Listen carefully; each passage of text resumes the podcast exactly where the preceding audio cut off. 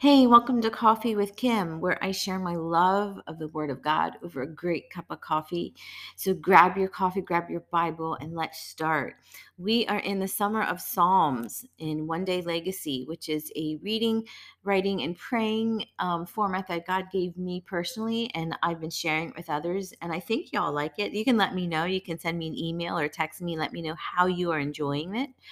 So, at Summer in Psalms, we're doing a little different this year. Usually, we read through the whole book of Psalms and read five a day, and you are more than welcome to do that. But this year, I just wanted to go slower and I wanted to be very selective in what I was reading um, and following a little bit uh, the verses, the chapters that Julie Meyer had in her new book that she has out about praying the Psalms. Um, she's been such an influence in my life, and I just I valued what she had to say. So today we're on Psalm 18 and concentrating on verses 1 to 2 and verse 19. Um, but again, I remember, yes, the other day when we were doing Psalm 17, we are praying from this place of the Psalms. We are reading these Psalms out because of the depth of David's knowledge and experience of God, which is beyond what his actual experience should have been. Like there's things he is saying and talking about that how did he know that? Because that's New Testament stuff, right?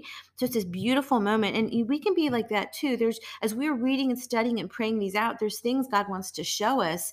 It, it says that in Psalms where it's, it's our job to seek out this relationship with God. It's our job to seek out the mystery and get to understand it even more and to live in that place of such a love relationship with Him. And so as we read Psalm 18, a couple verses, I want you just to think about that. Like where is your love relationship with with God, with Jesus?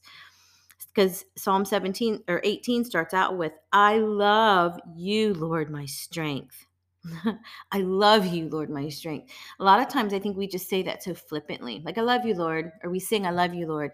But I know whenever I sing that song, like I love you, Lord, and I lift my voice, like something happens because you, when we're singing that, you can't just say those words. It, it has to be felt. And so this is, I'm feeling, I love you, Lord, my strength. The Lord is my rock, my fortress, my deliverer, my God, my rock where I seek refuge. He's my shield and the horn of my salvation, my stronghold. I called to the Lord who is worthy of praise, and I was saved from my enemies. So, how was he saved from his enemies? Does it say he was fighting? No. It says he called upon the name of the Lord. He declared that God was his rock, his fortress. And so many times, like there's a lot of worship songs out there right now that are fighting songs, which are okay. Like I, I like them, they're great. But like they're going around the mountain, around the mountain, around the mountain, around the mountain, keep going, keep going. And I'm thinking, how many times do we have to go around this mountain? like you think there'd be deliverance by now? And so when I read this, I'm like, David focused on who God was, not what the problem was or where the mountain was. He focused on God. He's my rock. You're my fortress. You're my deliverer. I call on you. I love you. You are my strength. I worship you. I call on you because you are worthy of praise.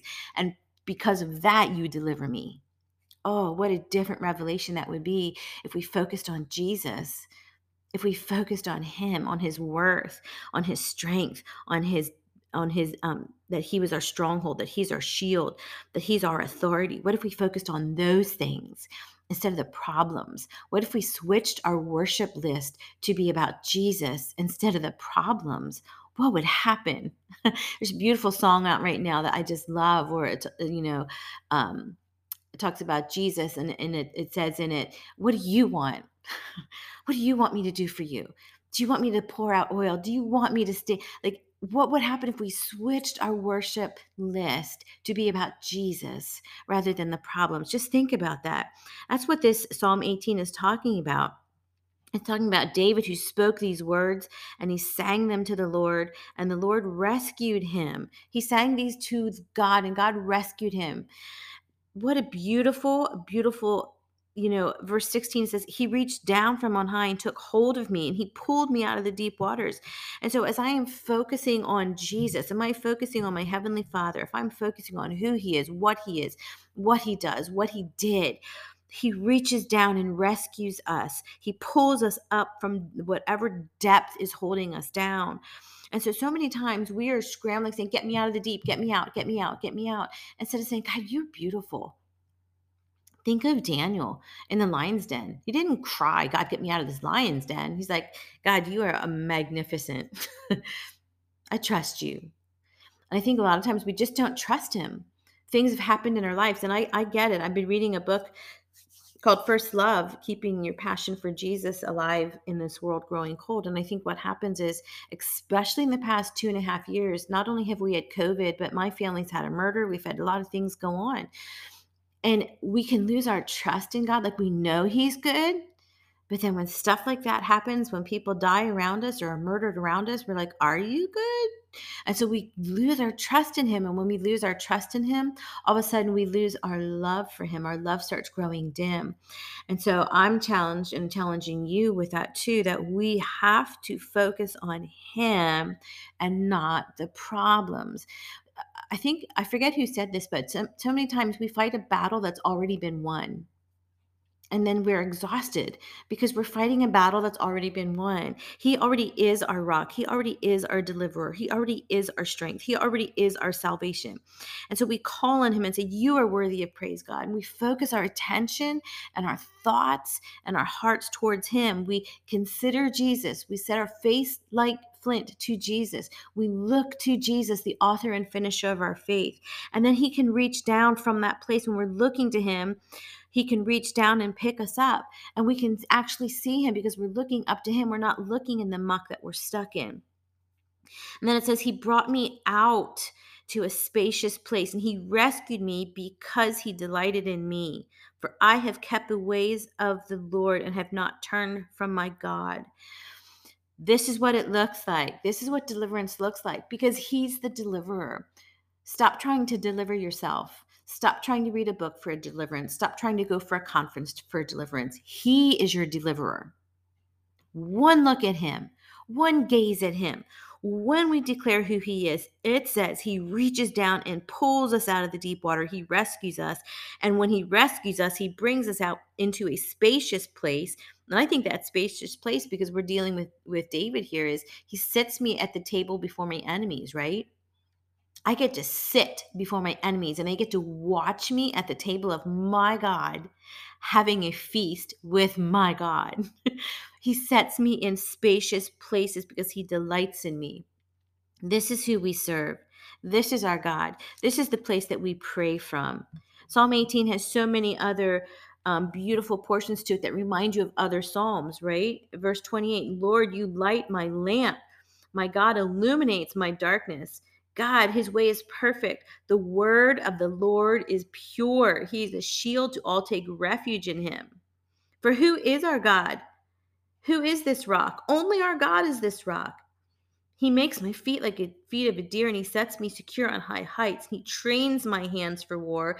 My arms can bend a bow of bronze. So, what happens is when we focus on him, he creates us to be who we need to be in the in the situation in the circumstance so as i'm declaring who he is he moves my hands he moves my arms to do what i need to do right and it's not necessarily to fight a battle, but it's to worship and praise him and do the declaring and do the worshiping. The Lord lives. Blessed be my rock, my God of salvation. My God, the God of my salvation is exalted. Therefore, I give thanks to you among the nations. I will sing praises about your name. He gives victories. Oh, that is who He is. Our God gives victories to those who are focused on Him. My friends, I am just praying as you are going through the Psalms. It is changing your perspective from the place that you pray from. You are praying from this place with him. And I think that's why David had such this difference in how he was speaking because he understood I'm praying from a place with him. I'm not fighting this battle on my own, asking him to help me. I'm saying, God, here's your battle.